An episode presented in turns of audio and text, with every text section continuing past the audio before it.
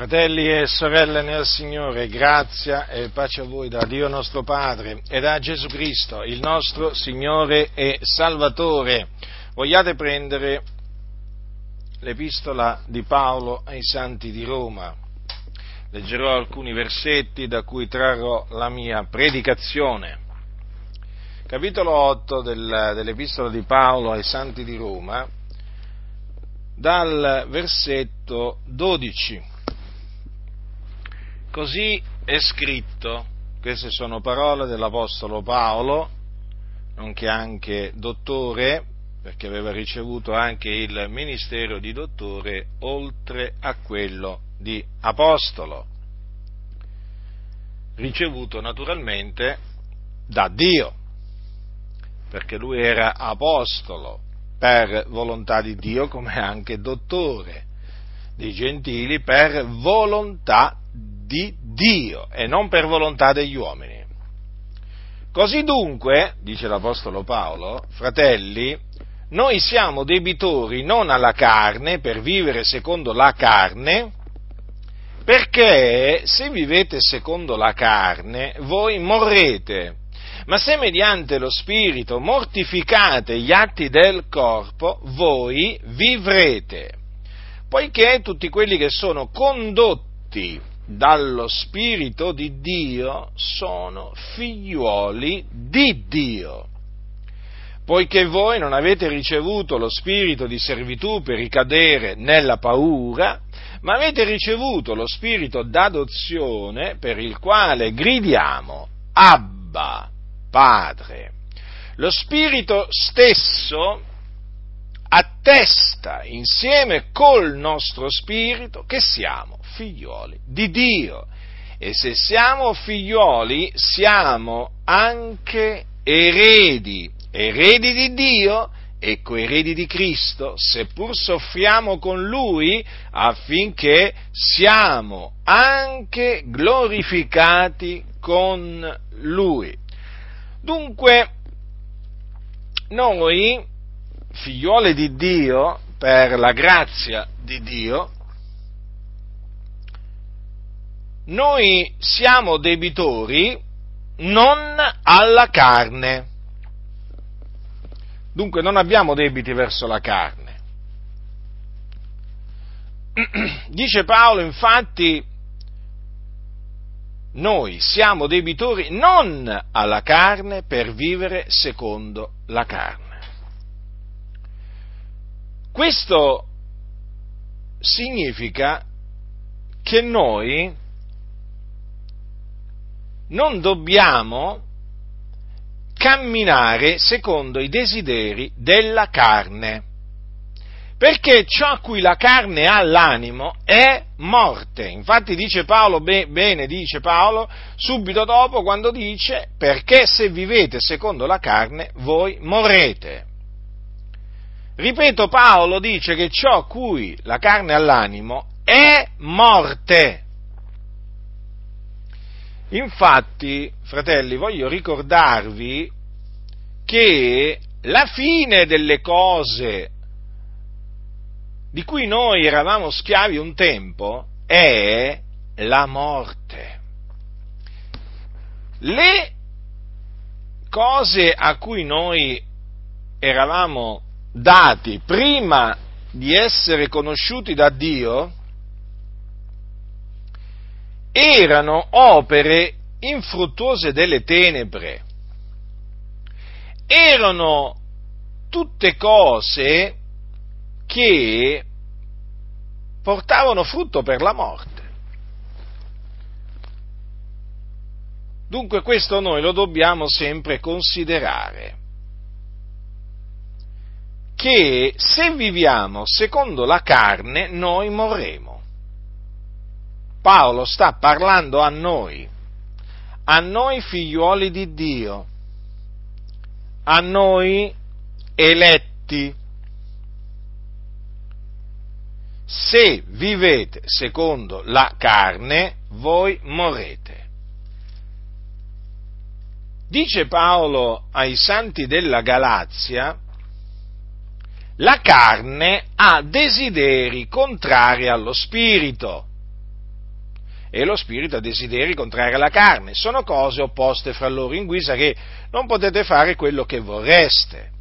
Dunque, la carne si oppone allo spirito, ha proprio dei desideri nettamente contrari allo spirito. Infatti, mentre ciò a cui la carne all'anima è morte, ciò a cui lo spirito ha l'animo è vita e pace. E come dice Paolo ai Romani, ciò a cui la carne ha l'animo è inimicizia contro Dio. Dunque, se noi viviamo secondo la carne, noi diventeremo nemici di Dio. Questa è la verità, fratelli nel Signore, che molti non vogliono ascoltare. Molti nelle chiese, eh? Molti non vogliono ascoltare la verità, non la sopportano. Perché costoro camminano secondo la carne e di fatti sono morti. Hanno nome di vivere ma sono morti. Le opere della carne? Paolo le elenca ai santi della Galazia.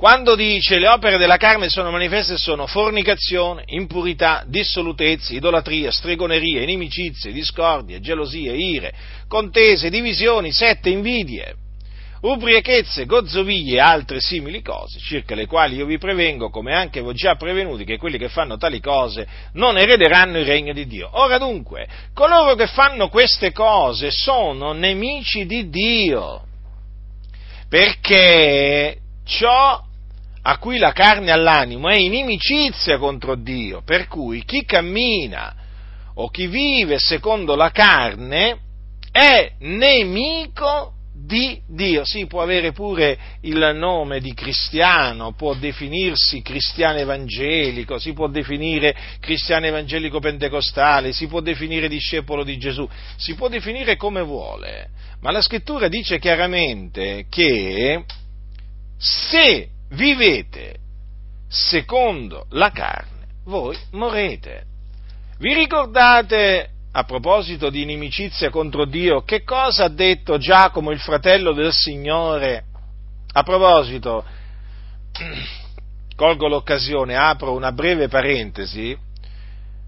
Giacomo, il fratello del Signore, questo significa che Maria non è rimasta vergine, la madre di Gesù non è rimasta vergine dopo che partorì Gesù Gesù fu il primogenito che lei diede alla luce, non l'unigenito.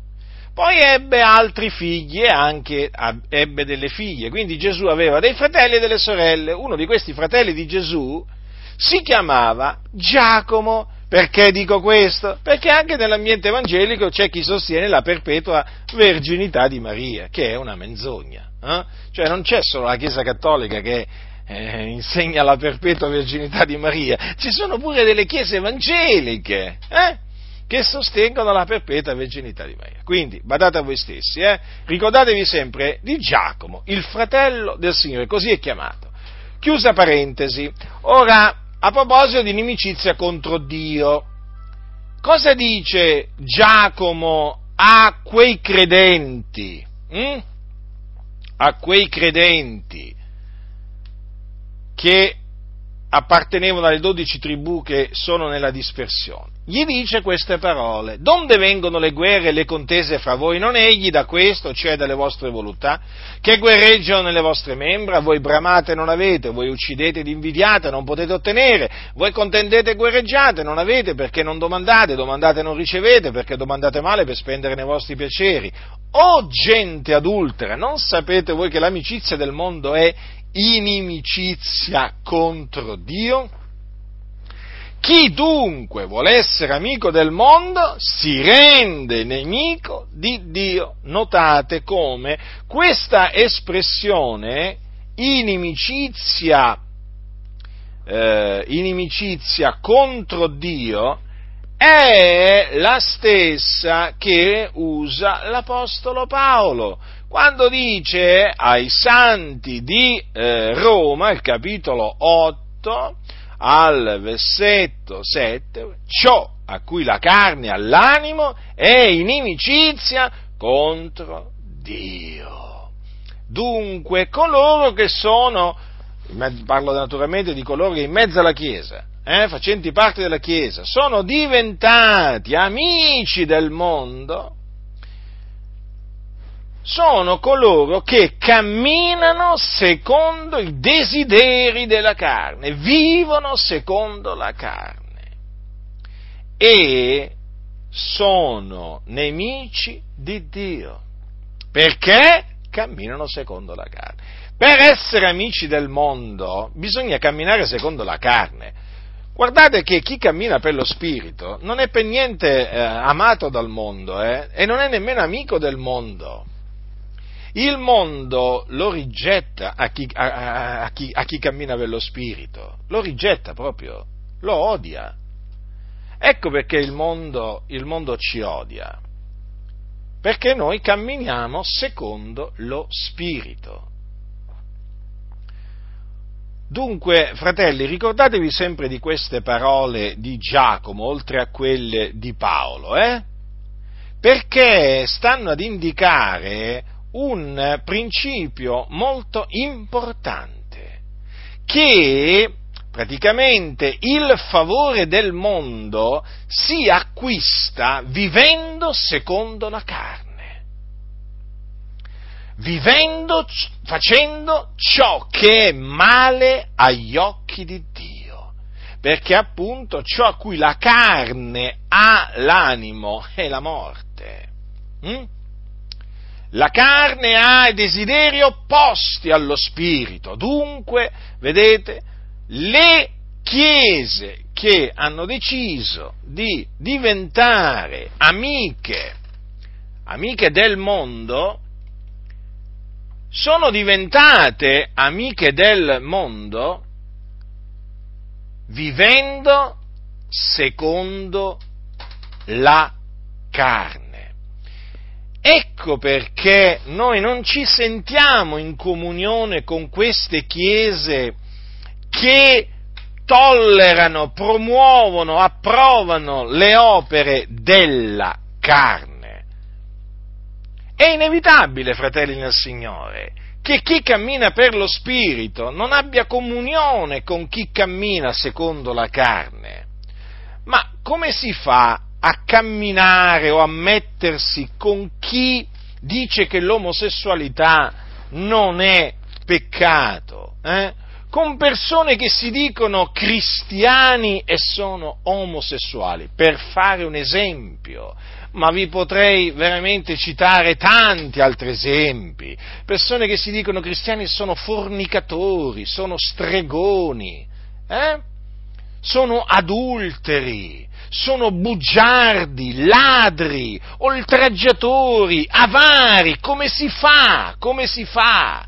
Non si può avere comunione con chi si dice cristiano e vive secondo la carne. I, chi è vivo non ha comunione con chi è morto. Chi è amico di Dio non ha comunione con chi è nemico di Dio. Noi naturalmente denunciando le opere della carne, noi denunciando il vivere secondo la carne, ci facciamo tanti nemici, ma è inevitabile, fratelli nel Signore. Ma diceva bene Paolo, sono diventato vostro nemico dicendovi la verità? Evidentemente sì. Io sono diventato nemico di tanti dicendo la verità.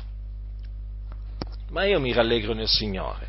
Questo naturalmente è la sorte che aspetta tutti coloro che dicono la verità. Eh sì, eh sì, eh sì, avranno tanti nemici, si faranno tanti nemici a motivo della verità, semplicemente a motivo della verità. E la verità è questa, fratelli. La carne ha desideri contrari allo spirito e, chi, e coloro che vivono secondo la carne sono nemici di Dio. Poi si mettono dietro i pulpiti e fanno i maestri. Eh? E poi fanno i maestri, naturalmente, non solo i maestri, fanno pure le vittime. Eh?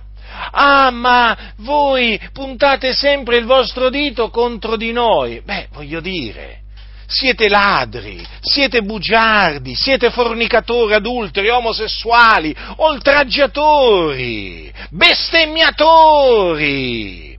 E noi che cosa dovremmo fare? Dovremmo stare in silenzio davanti alle vostre nefandenze.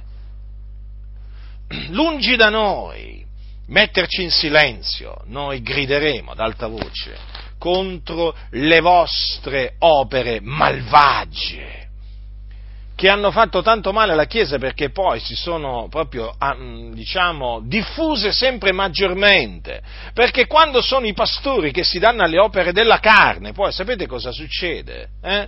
Che poi tutti gli vanno dietro e si abbandonano anche loro alle opere della carne, i danni che hanno fatto, questi scellerati che stanno dietro i pulpiti, che non hanno alcun ministero, hanno solo un titolo eh, che gli è stato dato da qualche scuola biblica, eh, sono enormi, perché loro che vivono secondo la carne, che sono nemici di Dio, hanno fatto diventare nemici di Dio tanti, tanti, tanti, li hanno trascinati nelle loro vie.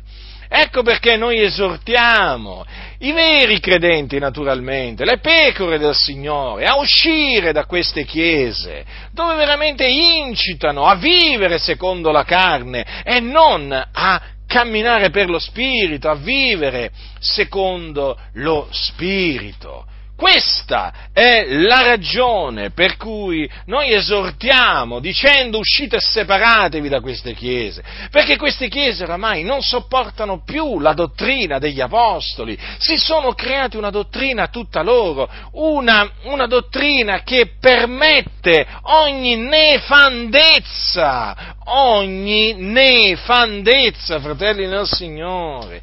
È così e noi non sopportiamo che ciò avvenga. In mezzo alla Chiesa dell'Iddio vivente e vero, colonna e base della verità. Dunque, vedete, fratelli del Signore, la scrittura è chiara, molto chiara. Ma come vi ho sempre detto, ho spesso detto, ciò che è chiaro viene offuscato. Dunque è necessario levare la propria voce contro, eh, contro le opere della carne, contro eh, coloro che vivono secondo la.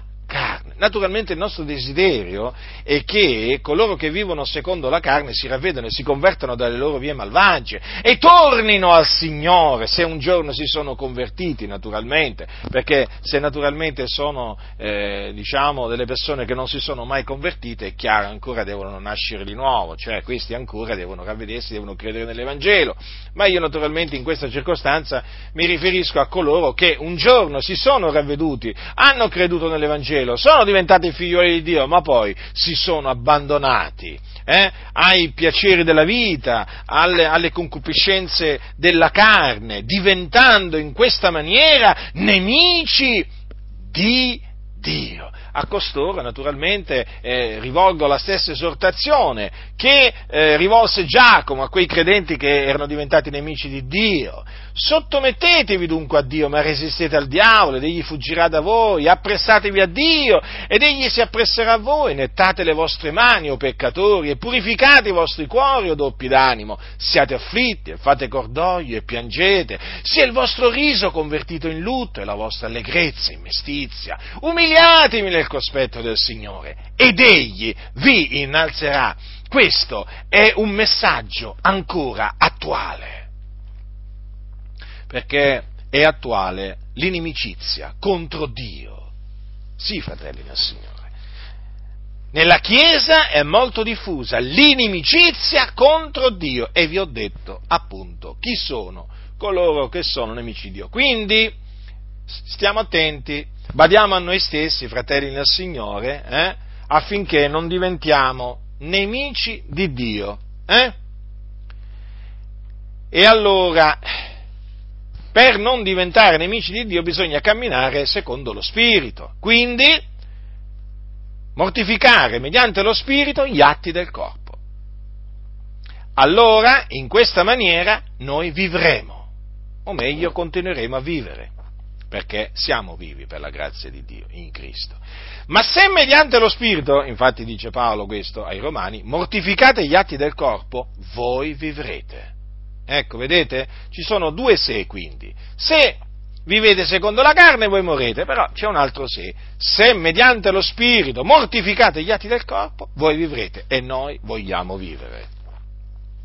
Noi vogliamo continuare a vivere, fratelli, quindi studiamoci, mediante lo Spirito, di mortificare gli atti del corpo. Poiché tutti quelli che sono condotti dallo Spirito di Dio sono figlioli di Dio. Naturalmente, per poter, eh, chi sono coloro che possono mortificare gli atti del corpo mediante lo Spirito? Sono coloro che hanno lo Spirito. Sono coloro che hanno lo Spirito. I quali sono di Cristo. Infatti dice, dice Paolo ai Romani, voi non siete nella carne ma nello Spirito, seppur lo Spirito di Dio abita in voi. Ma se uno non ha lo Spirito di Cristo, egli non è di Lui. Quindi è evidente che se uno non ha lo Spirito di Dio, non può mortificare gli atti del corpo mediante lo Spirito, non può. Possono mortificare gli atti, e lo de- devono anche farlo, eh? Eh, mortificare gli atti del corpo soltanto coloro che hanno lo Spirito di Dio, che poi è anche lo Spirito di Cristo. Infatti notate che Paolo al versetto 9 del capitolo 8 dei Romani prima dice lo Spirito eh, di Dio e poi par- e dice lo Spirito di Cristo, eh? è il medesimo Spirito. Quindi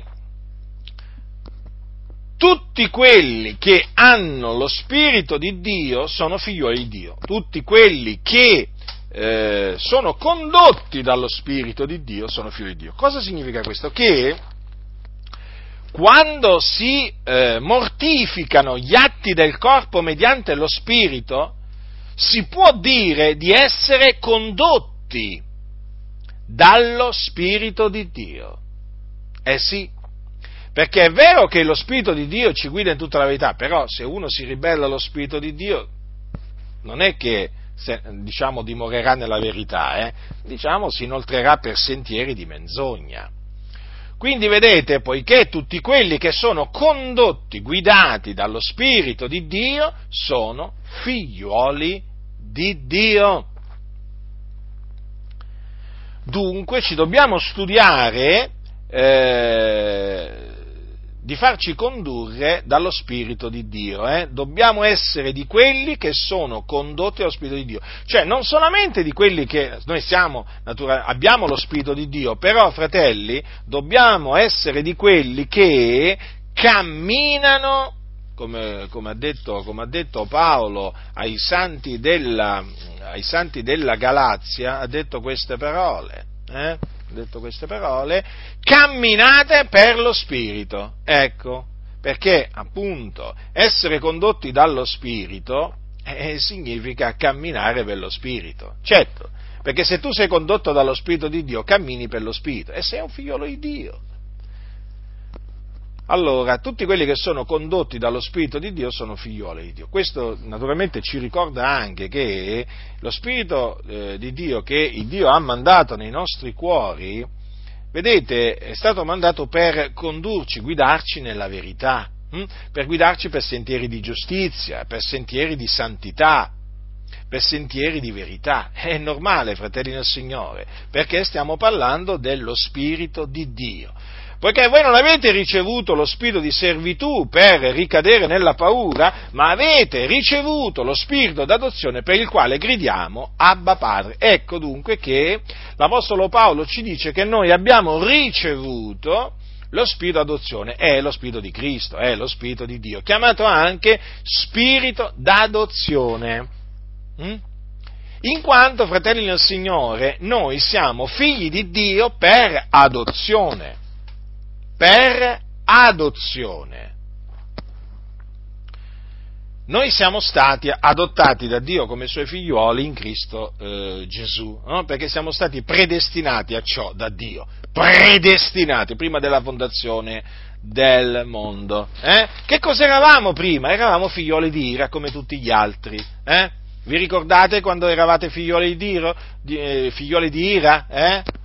Spero che non ve lo siate dimenticati, eh? che un giorno eravate figlioli di ira. Ce ne dobbiamo sempre ricordare di questo, fratelli. Eh? Eravamo figlioli per natura, figlioli di ira come gli altri. Perché? Perché in quel tempo ci abbandonammo eh, dietro le concupiscenze eh, carnali. Eh? In quel tempo siamo, siamo, vissuti ubbidendo alle voglie della carne e dei pensieri ed eravamo figlioli di ira. L'ira di Dio era sopra di noi.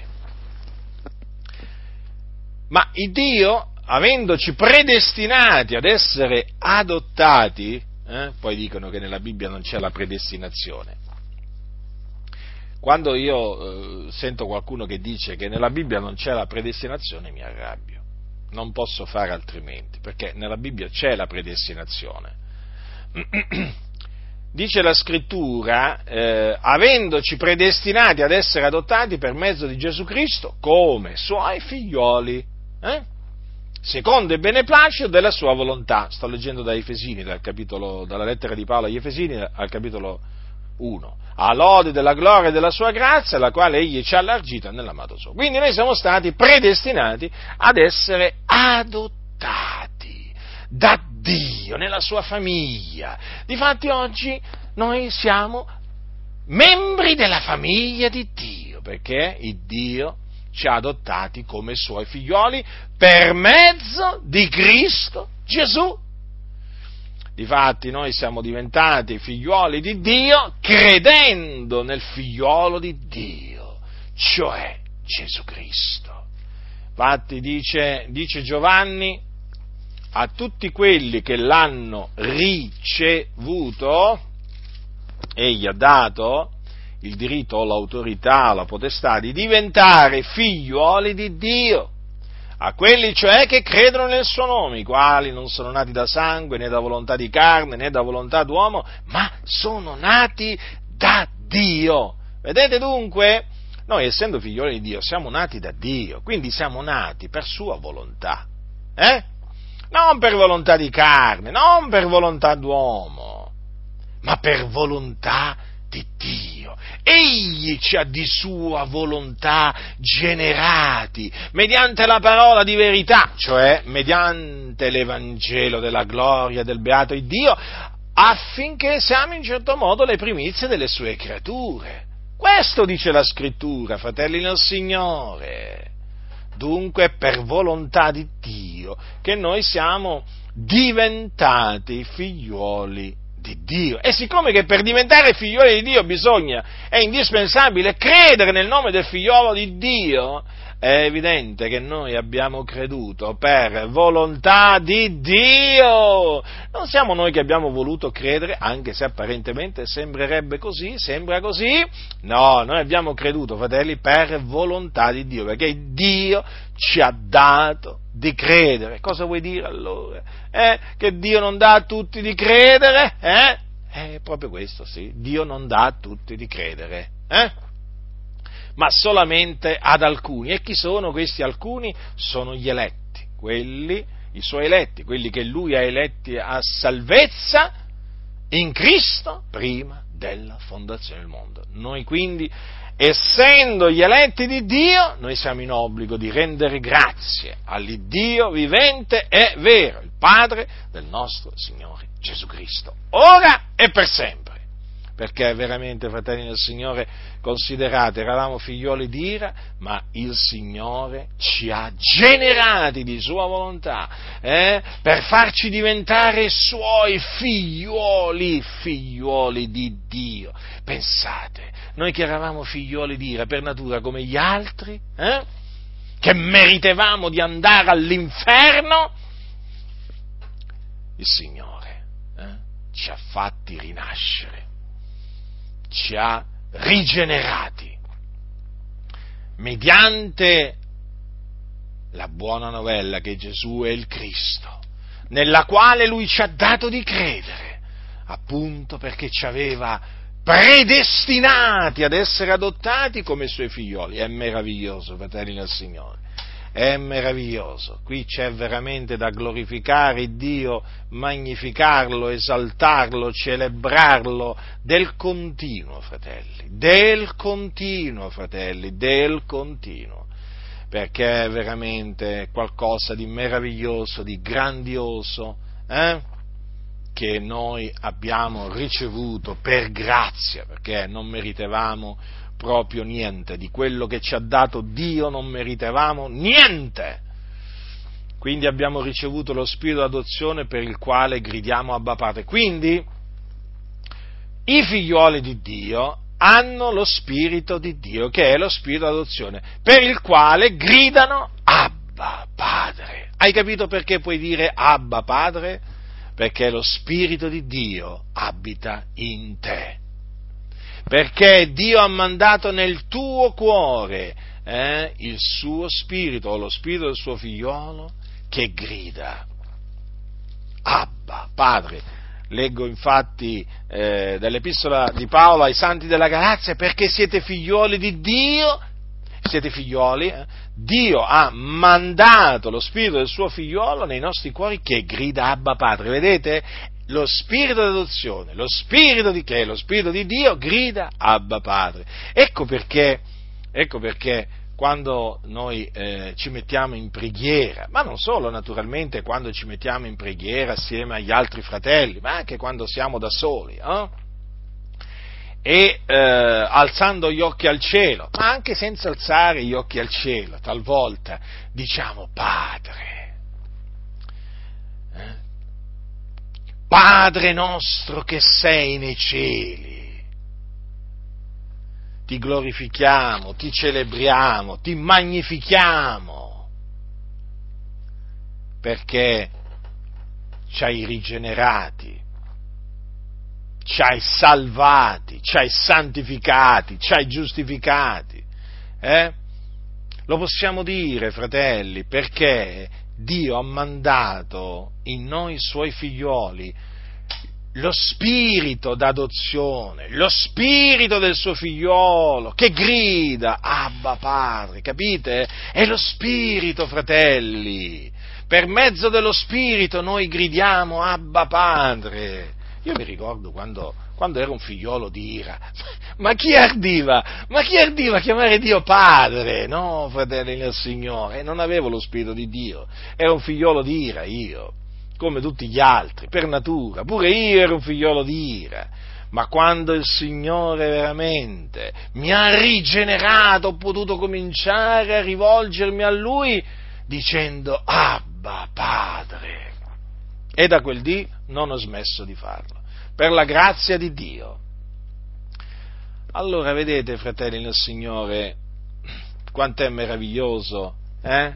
Quanto è meraviglioso quello che sta scritto, eh? Noi ci rallegriamo sempre quando leggiamo quello che sta scritto, meditiamo quello che sta scritto, eh? Proclamiamo quello che sta scritto. E perché siete figlioli, Dio ha mandato, dice Paolo, quindi ripeto ai Galati, Dio ha mandato lo Spirito del suo figlio nei nostri cuori che grida Abba Padre. Ora, lo Spirito stesso attesta insieme col nostro Spirito che siamo figlioli di Dio.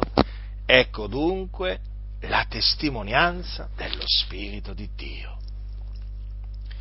lo Spirito di Dio, lo Spirito stesso, rende testimonianza con il nostro Spirito. Alcune traduzioni hanno messo al, no, al nostro Spirito.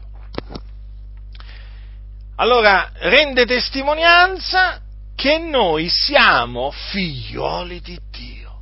Ah, fratelli, questo è un argomento molto importante stiamo parlando della testimonianza dello Spirito. Ora,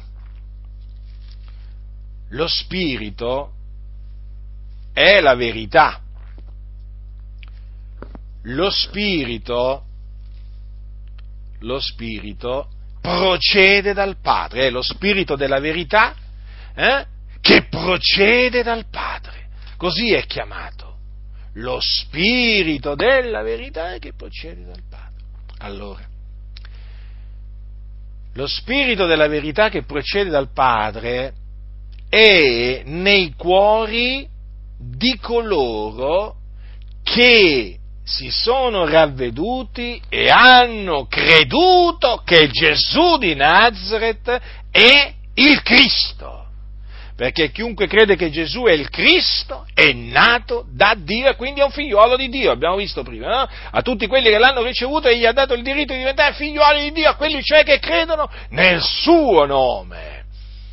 Quindi, fratelli, è cosa certa, sicura, che coloro che sono figlioli di Dio hanno lo Spirito di Dio. E di fatti è lo Spirito di Dio che Dio ha mandato nei loro cuori che rende testimonianza che essi sono figlioli di Dio.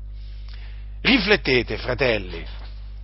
Noi diciamo, proclamiamo di essere figlioli di Dio Qualcuno dirà, ma noi lo proclamiamo perché lo dice la scrittura, sì, ma non tutti quelli che leggono queste cose possono dire di essere figlioli di Dio.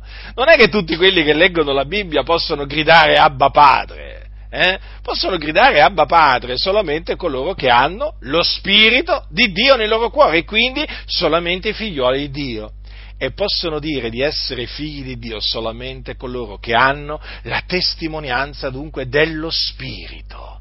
Perché è evidente che chi ha lo Spirito di Dio dimorante nel suo cuore ha la testimonianza dello Spirito, che lui è un figlio di Dio.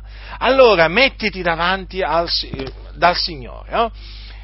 esamina te stesso, considera, considera te stesso. Eh? Rifletti, perché puoi dire Abba Padre? Mm? Perché hai la testimonianza. Perché puoi dire di essere un figlio di Dio? Perché hai la testimonianza dello Spirito e lo Spirito è la verità. Sì, fratelli, in noi abita lo Spirito di Dio. E questo Spirito ci attesta, eh? Ci testimonia, testimonia in maniera inequivocabile che noi siamo figlioli di Dio. Dunque sì, la scrittura lo attesta, ci, ci, mancherebbe altro, noi lo diciamo, la scrittura dice che siamo figli di Dio, ma attenzione, qui si parla della testimonianza dello Spirito, eh?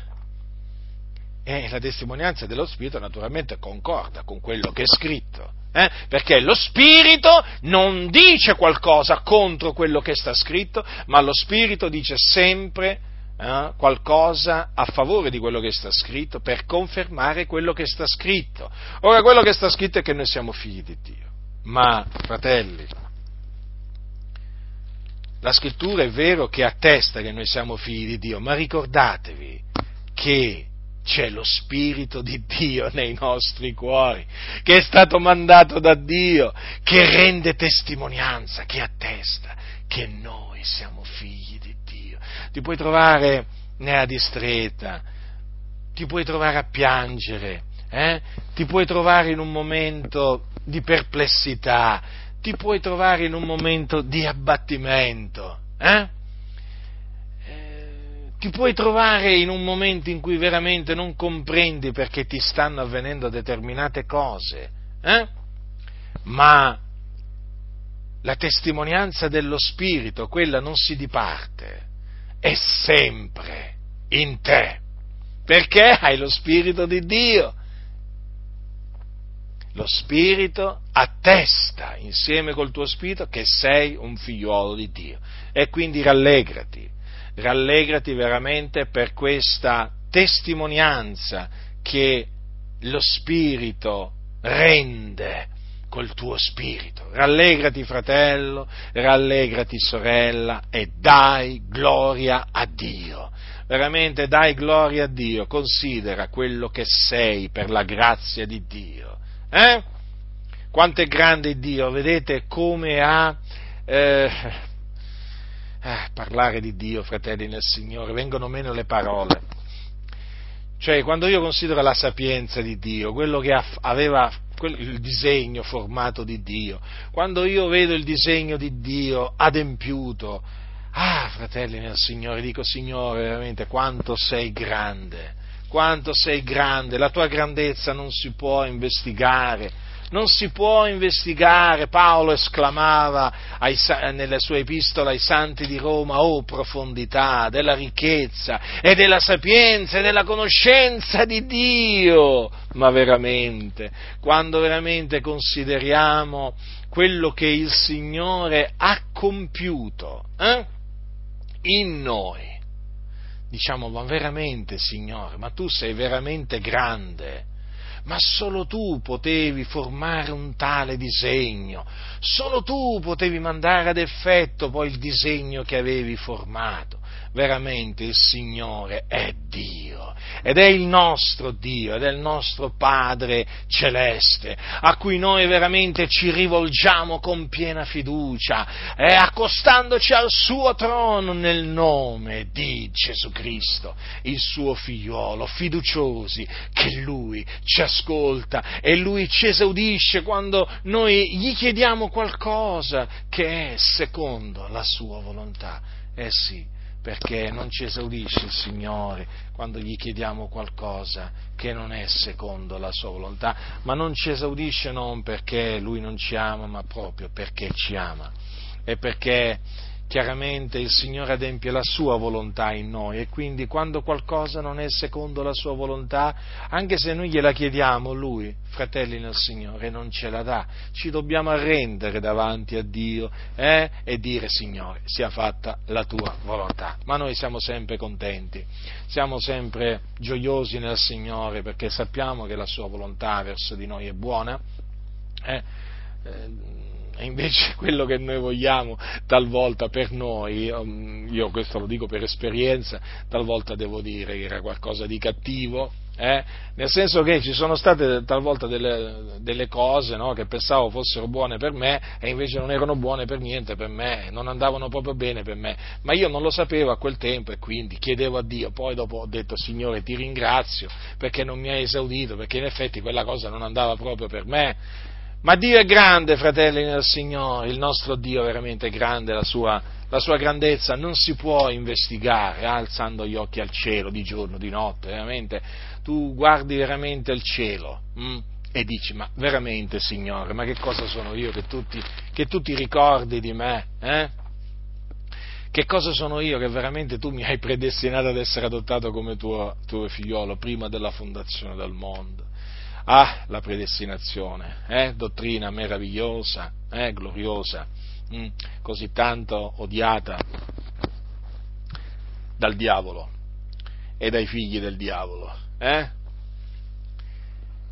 e dagli onesti pagani, eh? tra virgolette onesti pagani. Mm?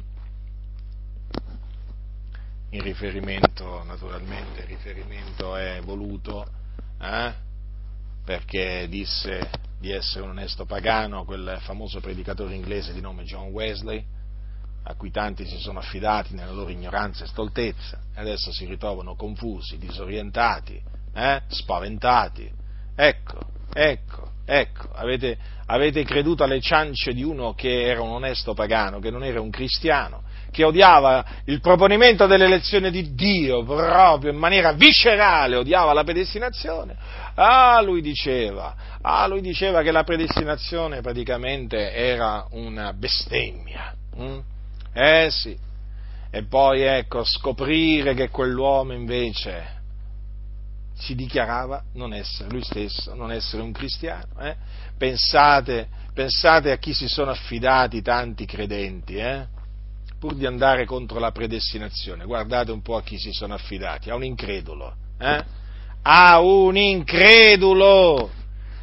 Eh sì, Eh sì, gli increduli odiano la dottrina dell'elezione della predestinazione. Uh, quanto la odiano!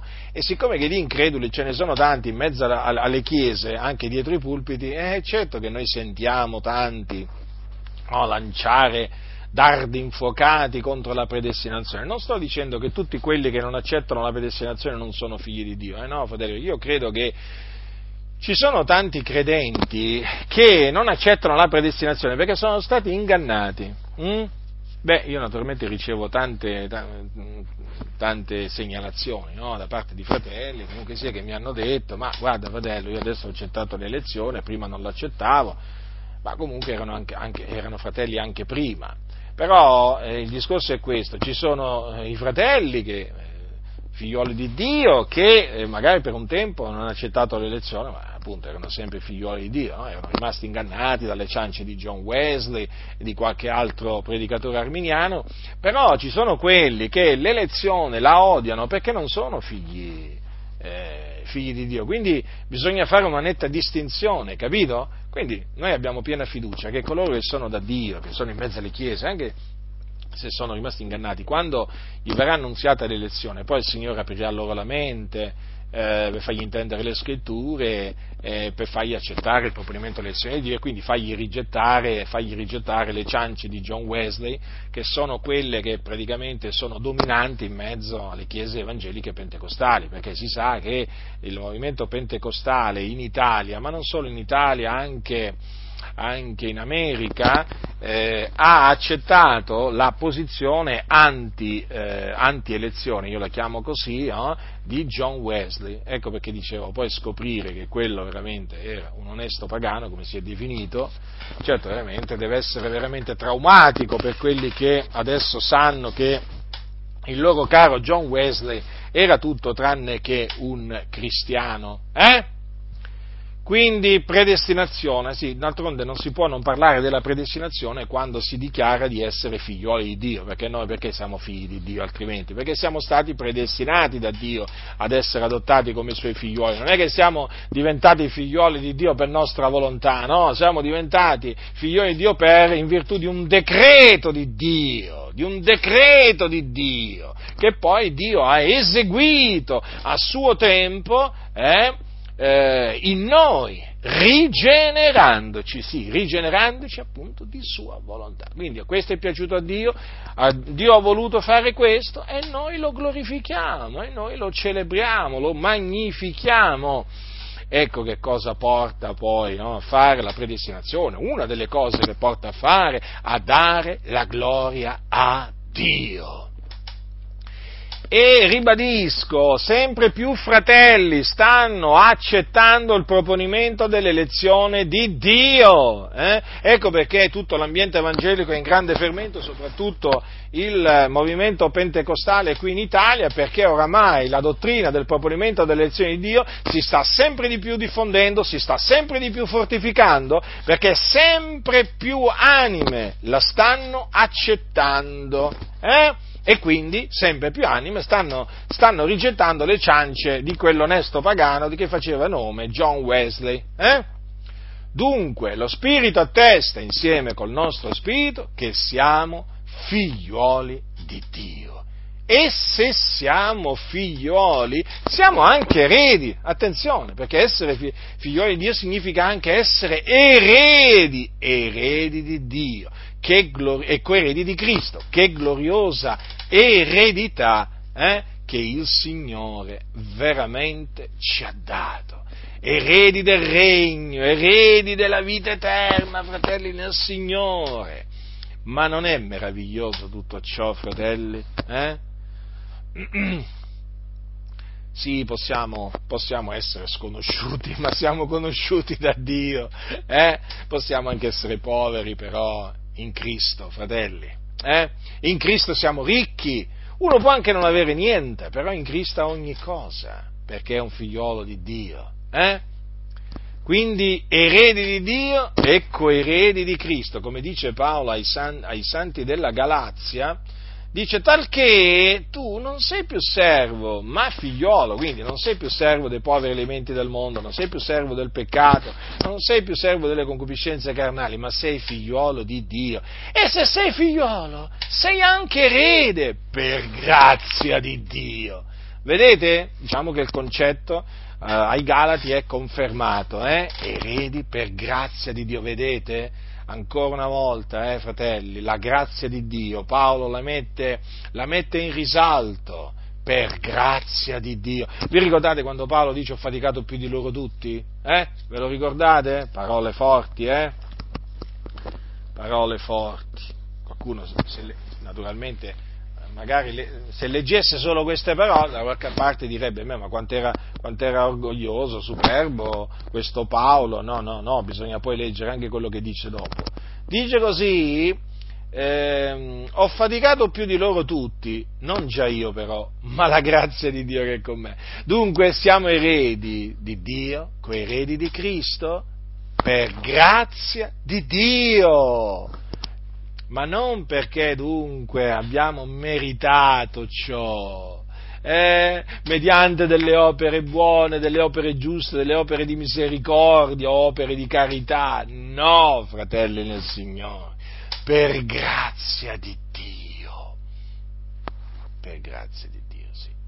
Siamo quello che siamo, quindi che cosa siamo? Siamo eredi di Dio e coeredi di Cristo. Eh? Quindi proclamiamolo, siamo eredi di Dio, coeredi di Cristo, però ricordatevi sempre di dire, per grazia di Dio, perché in effetti il Dio ci ha fatti eredi, ci ha fatti i suoi eredi e coeredi di Cristo, eh, secondo la sua grazia, quindi non per nostre opere, ma affinché nessuno di noi si gloriasse, si vantasse, capite fratelli?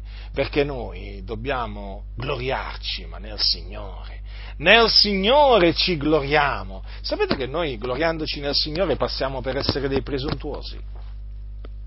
Ci accusano di essere dei presuntuosi, degli arroganti, perché ci gloriamo nel Signore, ma lo dobbiamo fare. Chi si gloria si gloria nel Signore. Noi stiamo obbedendo a quello che dice la Scrittura, vedete, obbedendo a quello che dice la Scrittura, siamo accusati di essere presuntuosi. Eh? Ma la Scrittura dice questo, la scrittura dice questo e noi crediamo a quello che sta scritto. Sapete il grosso problema di molte chiese oggi è che non credono a quello che sta scritto, nella Bibbia naturalmente, poi credono a quello che sta scritto nei manuali di scuola domenicali pieni di menzogne o in altri libri eh, di famosi teologi, come per esempio quello, quell'onesto pagano di John Wesley, ma non credono a quello che sta scritto. Tu glielo leggi e dici guarda che sta scritto così, no, ma non può essere così. Come non può essere così? È così, è così e allora naturalmente ti accusano di essere un presuntuoso. Ma se lo dice la Sacra Scrittura, ma perché non lo devo credere? Perché non lo devo proclamare? Niente, eh, sono, sono, duri, duri, molti sono duri, veramente anche duri d'orecchi, eh? Comunque. Speriamo nel Signore, fratelli, continuiamo a sperare nel Signore e a pregare che Dio veramente eh, apra la mente sempre più ad altre anime, eh? Che, che il Signore veramente continui l'opera sua eh, e veramente operi, operi nei suoi quello che a Lui è gradito e una delle cose che è gradita a Dio, naturalmente, è che i santi intendano eh, il proponimento dell'elezione di Dio, perché appunto è il proposito che Dio ha formato in se stesso, fratelli del Signore. E quindi Dio vuole che sia accettato il proponimento dell'elezione di Dio. Io sono molto contento veramente nel, nel sapere che veramente sempre più fratelli si stanno rallegrando, stanno glorificando il Dio perché, perché hanno scoperto il proponimento delle elezioni di Dio. E dove l'hanno scoperto? Nella Bibbia naturalmente. Nella Bibbia! Perché sta scritto solo che per tanti anni eh, molti l'avevano, l'avevano nascosto, eh? l'avevano tolto davanti agli occhi dei santi, eh? L'avevano messo in un angolino, ci avevano buttato sopra tanta di quella immondizia e nessuno lo vedeva questo proponimento delle elezioni di Dio. Eh? Io mi ricordo quando cominciai a predicare il proponimento delle elezioni di Dio, uh, cosa me ne dicevano. Eh, cosa me ne dicevano, cosa me ne dicevano, non che non me ne dicono più, eh, di cose contro, di, di, di calunnie, figuriamoci, figuriamoci, però io mi ricordo che all'inizio quanta opposizione, uh, quanta opposizione, Poi, naturalmente, eh, hanno, hanno cominciato ad aumentare sempre di più quelli che in effetti a cui Dio ha dato di rientrare in loro stessi e di riconoscere la verità, cioè quello che sta scritto. Si sono messi i fratelli semplicemente a fare una cosa, a investigare le scritture ogni giorno per vedere se le cose stavano così. E hanno scoperto che le cose stanno veramente così. Così, così, come dice Paolo, non come dice John Wesley, come dice l'Apostolo Paolo. Eh? Quindi alla scrittura, fratelli del Signore, investigate le scritture, qui troverete il proponimento delle elezioni di Dio perché c'è. Non troverete il purgatorio, non troverete l'Ave Maria, non troverete il primato del cosiddetto vescovo di Roma. Eh? Queste cose non le troverete, ve lo posso assicurare, ve lo posso assicurare. Eh? Però il proponimento delle elezioni di Dio lo troverete ampiamente confermato proprio dalla Genesi all'Apocalisse dalla Genesi all'Apocalisse la predestinazione è attestata, quindi sappiate che farete una cosa buona a investigare le scritture, lasciate, lasciate i manuali delle scuole domenicali, eh? lasciateli, metteteli da parte, prendetevi la Bibbia, solo la Bibbia, e mettetevi a leggere la Bibbia. Eh? Guardate, vi dico questo, come se vi foste convertiti oggi, proprio oggi, no? Eh? Vi ricordate quando vi siete convertiti al Signore, quando il Signore vi ha salvati? Eh? Avete cominciato a leggere la Bibbia. Ecco, come se fosse proprio il primo giorno. Ecco, come se, fosse, se, come se, voi foste rinati proprio oggi. Ecco, aprite la vostra Bibbia eh, e cominciate a divorarla. A divorarla, cominciate naturalmente da Matteo, Marco, Luca, Giovanni, leggete la storia di Gesù di Nazareth, poi leggete il libro degli Atti degli Apostoli, leggete le epistole degli Apostoli, arrivate fino all'Apocalisse, poi leggete, e poi leggete tutto il resto. Eh? Cominciando quindi dal Nuovo Testamento, eh? Non perché non dovete, non dovete, arrivare alla Genesi, alla Genesi ci arrivate dopo, però cominciate dal Nuovo Testamento, eh, dagli scritti del Nuovo Testamento e vedrete che ci troverete il proponimento lezioni di Dio, la predestinazione. Eh? Dunque, vedete, fratelli, la testimonianza dello Spirito. Stavo riflettendo a eh, quando Gesù era sulla terra, eh? Ora il Dio mandò davanti a Gesù Giovanni il Battista per rendere testimonianza a Gesù. Infatti cosa dice la scrittura? Vi fu un uomo mandato da Dio il cui nome era Giovanni e gli venne come testimone per rendere testimonianza alla luce affinché tutti credessero per mezzo di lui. Egli stesso non era la luce ma venne per rendere testimonianza alla luce. Vedete?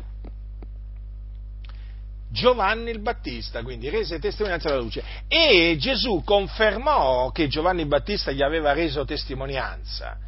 Infatti, eh, cosa, cosa, disse un giorno Gesù ai giudei? Voi avete mandato da Giovanni ed egli ha reso testimonianza alla verità.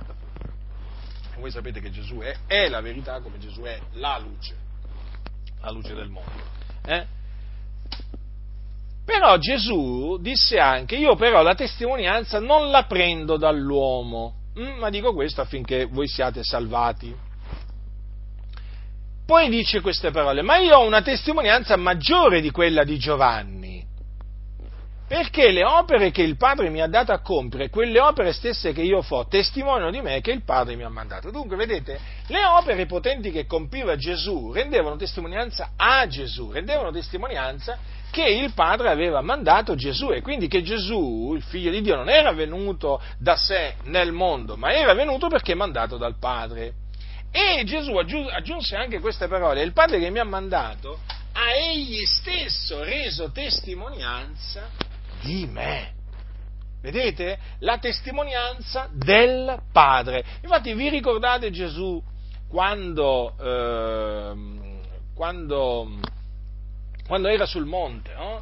eh, do, quando, mm, su quel monte dove, dove, fu trasfigurato. Vi ricordate dal cielo venne quella voce dalla magnifica, dalla magnifica gloria? Eh? Quando apparvero Mosè ed Elia che stavano conversando con Gesù. E dice che mentre egli parlava con loro, perché appunto Gesù parlava con Mosè ed Elia, Ecco una nuvola luminosa li coperse della sua ombra ed ecco una voce dalla nuvola che diceva questo è il mio diletto figliolo nel quale mi sono compiaciuto, ascoltate. Vedete la, la testimonianza del Padre?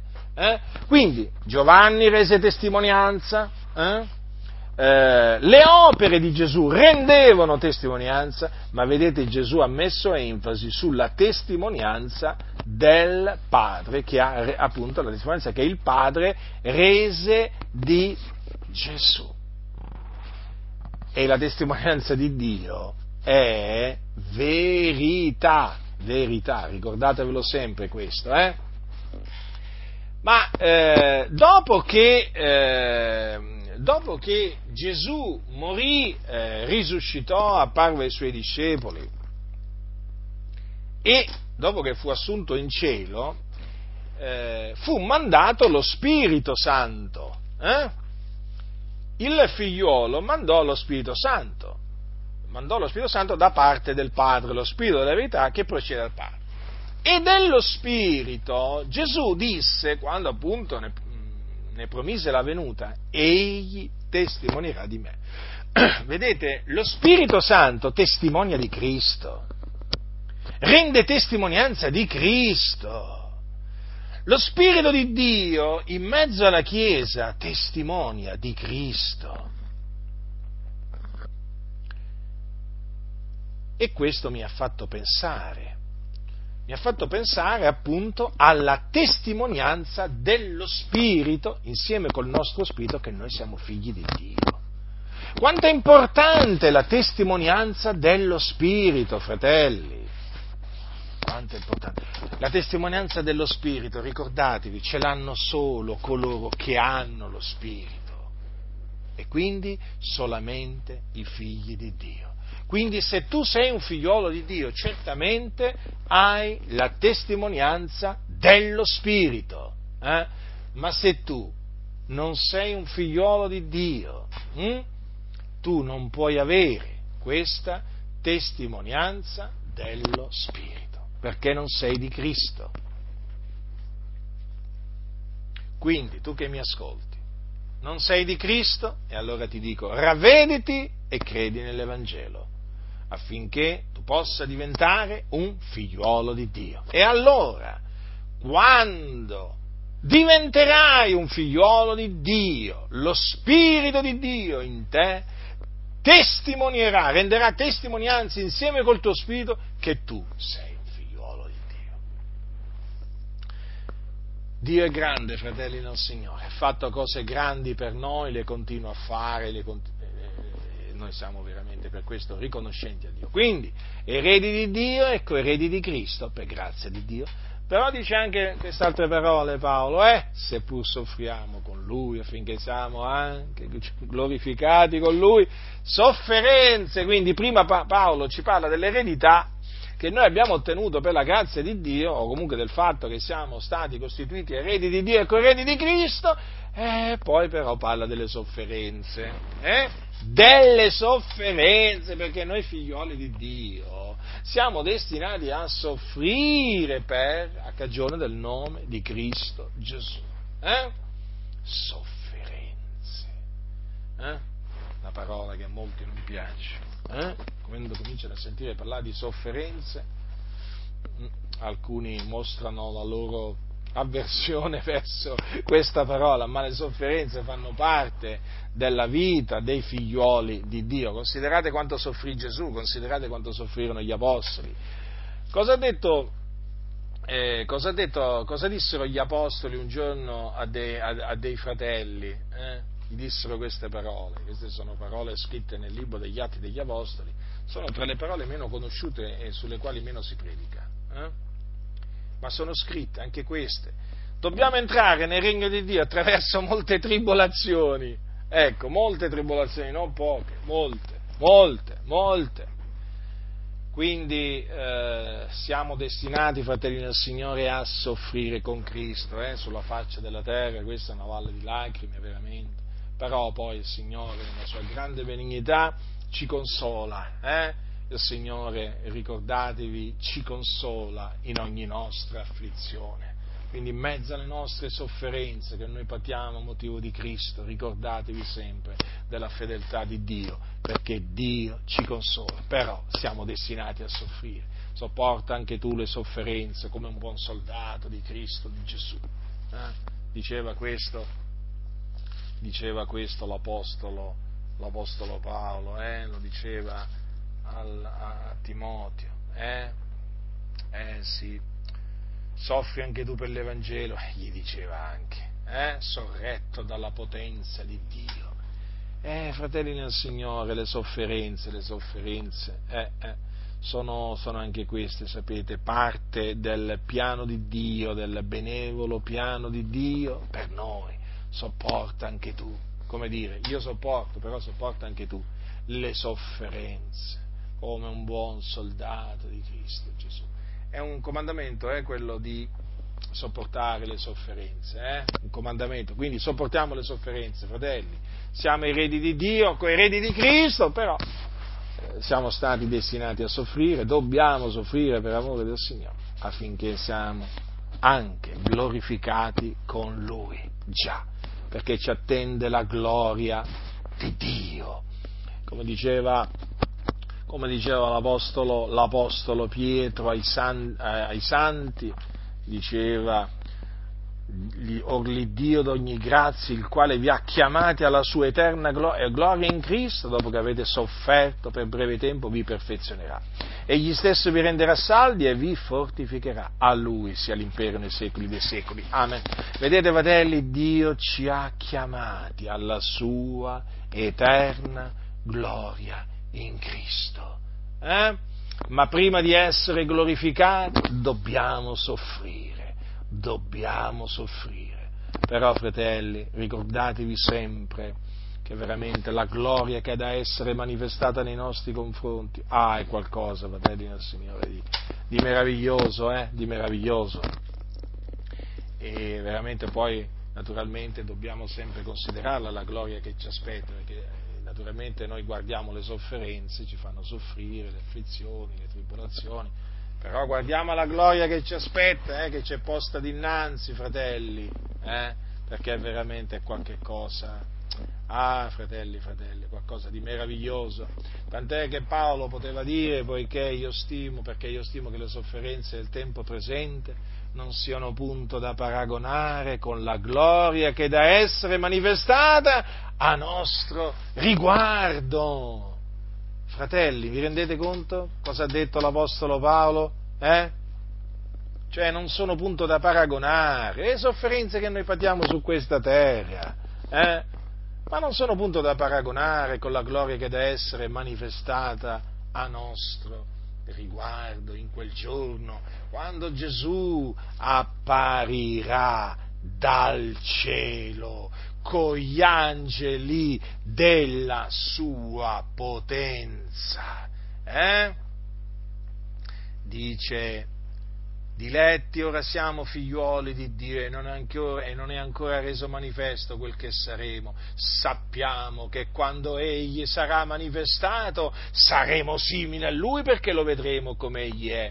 Eh, fratelli del Signore? In quel giorno sarà manifestata la gloria di Dio nei nostri, nei nostri confronti. E noi aspettiamo quel giorno, fratelli, aspettiamo quel giorno quando veramente eh, Cristo Gesù come dice, come dice Paolo, come dice Paolo ai, ai, santi di Filippi, eh, dice trasformerà il corpo della nostra umiliazione, rendendolo conforme al corpo della sua gloria, in virtù della potenza per la quale egli può anche sottoporsi a ogni cosa. Ecco, fratelli, quel giorno, quel glorioso giorno, eh, sarà veramente manifestata la gloria di Dio nei nostri confronti. Quindi sì, soffriamo adesso, però noi guardiamo, noi guardiamo avanti, fratelli nel Signore, noi guardiamo avanti, noi siamo i figli di Dio, i figli dell'Iddio vivente e vero, eh? e guardiamo a quel giorno quando la gloria di Dio sarà manifestata nei nostri confronti. E in attesa di quel giorno, quindi, eh, mortifichiamo, gli atti, mortifichiamo gli atti del corpo mediante lo spirito, per vivere. Quindi purifichiamoci da ogni contaminazione di carne e di spirito, compiendo la nostra santificazione nel timore di Dio, per piacere a colui che ci ha predestinati prima della fondazione del mondo ad essere adottati come suoi figlioli per mezzo di Cristo Gesù, all'ode, eh, all'ode del suo nome, fratelli nel Signore sì, all'ode del suo nome, come dice l'Apostolo Paolo, all'ode della gloria, della sua grazia, la quale egli ci ha allargita nell'amato suo, sì, perché noi siamo figli di Dio e se siamo figli di Dio siamo anche eredi, eredi di Dio e coeredi di Cristo, per la grazia di Dio. Quindi avanti, fratelli nel Signore, di un solo cuore,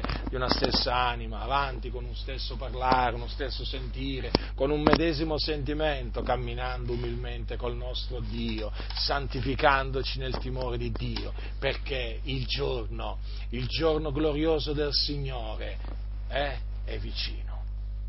La venuta del Signore è vicina.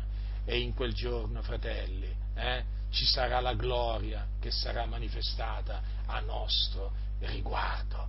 Dunque consideriamo la testimonianza dello Spirito, dello Spirito di Dio che dimora in noi, quello Spirito che attesta insieme col nostro Spirito che siamo figliuoli di Dio. La grazia del Signore nostro Gesù Cristo sia con tutti coloro che lo amano con purità incorrotta.